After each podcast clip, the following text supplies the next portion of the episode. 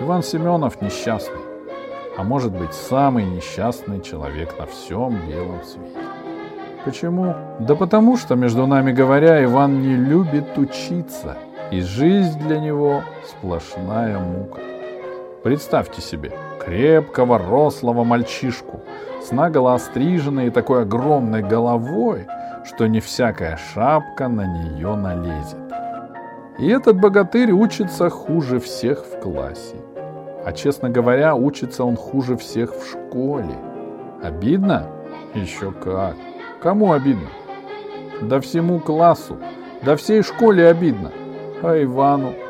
А ему хоть бы хны. Вот такой тип. Многотрудная, полная невзгод и опасностей.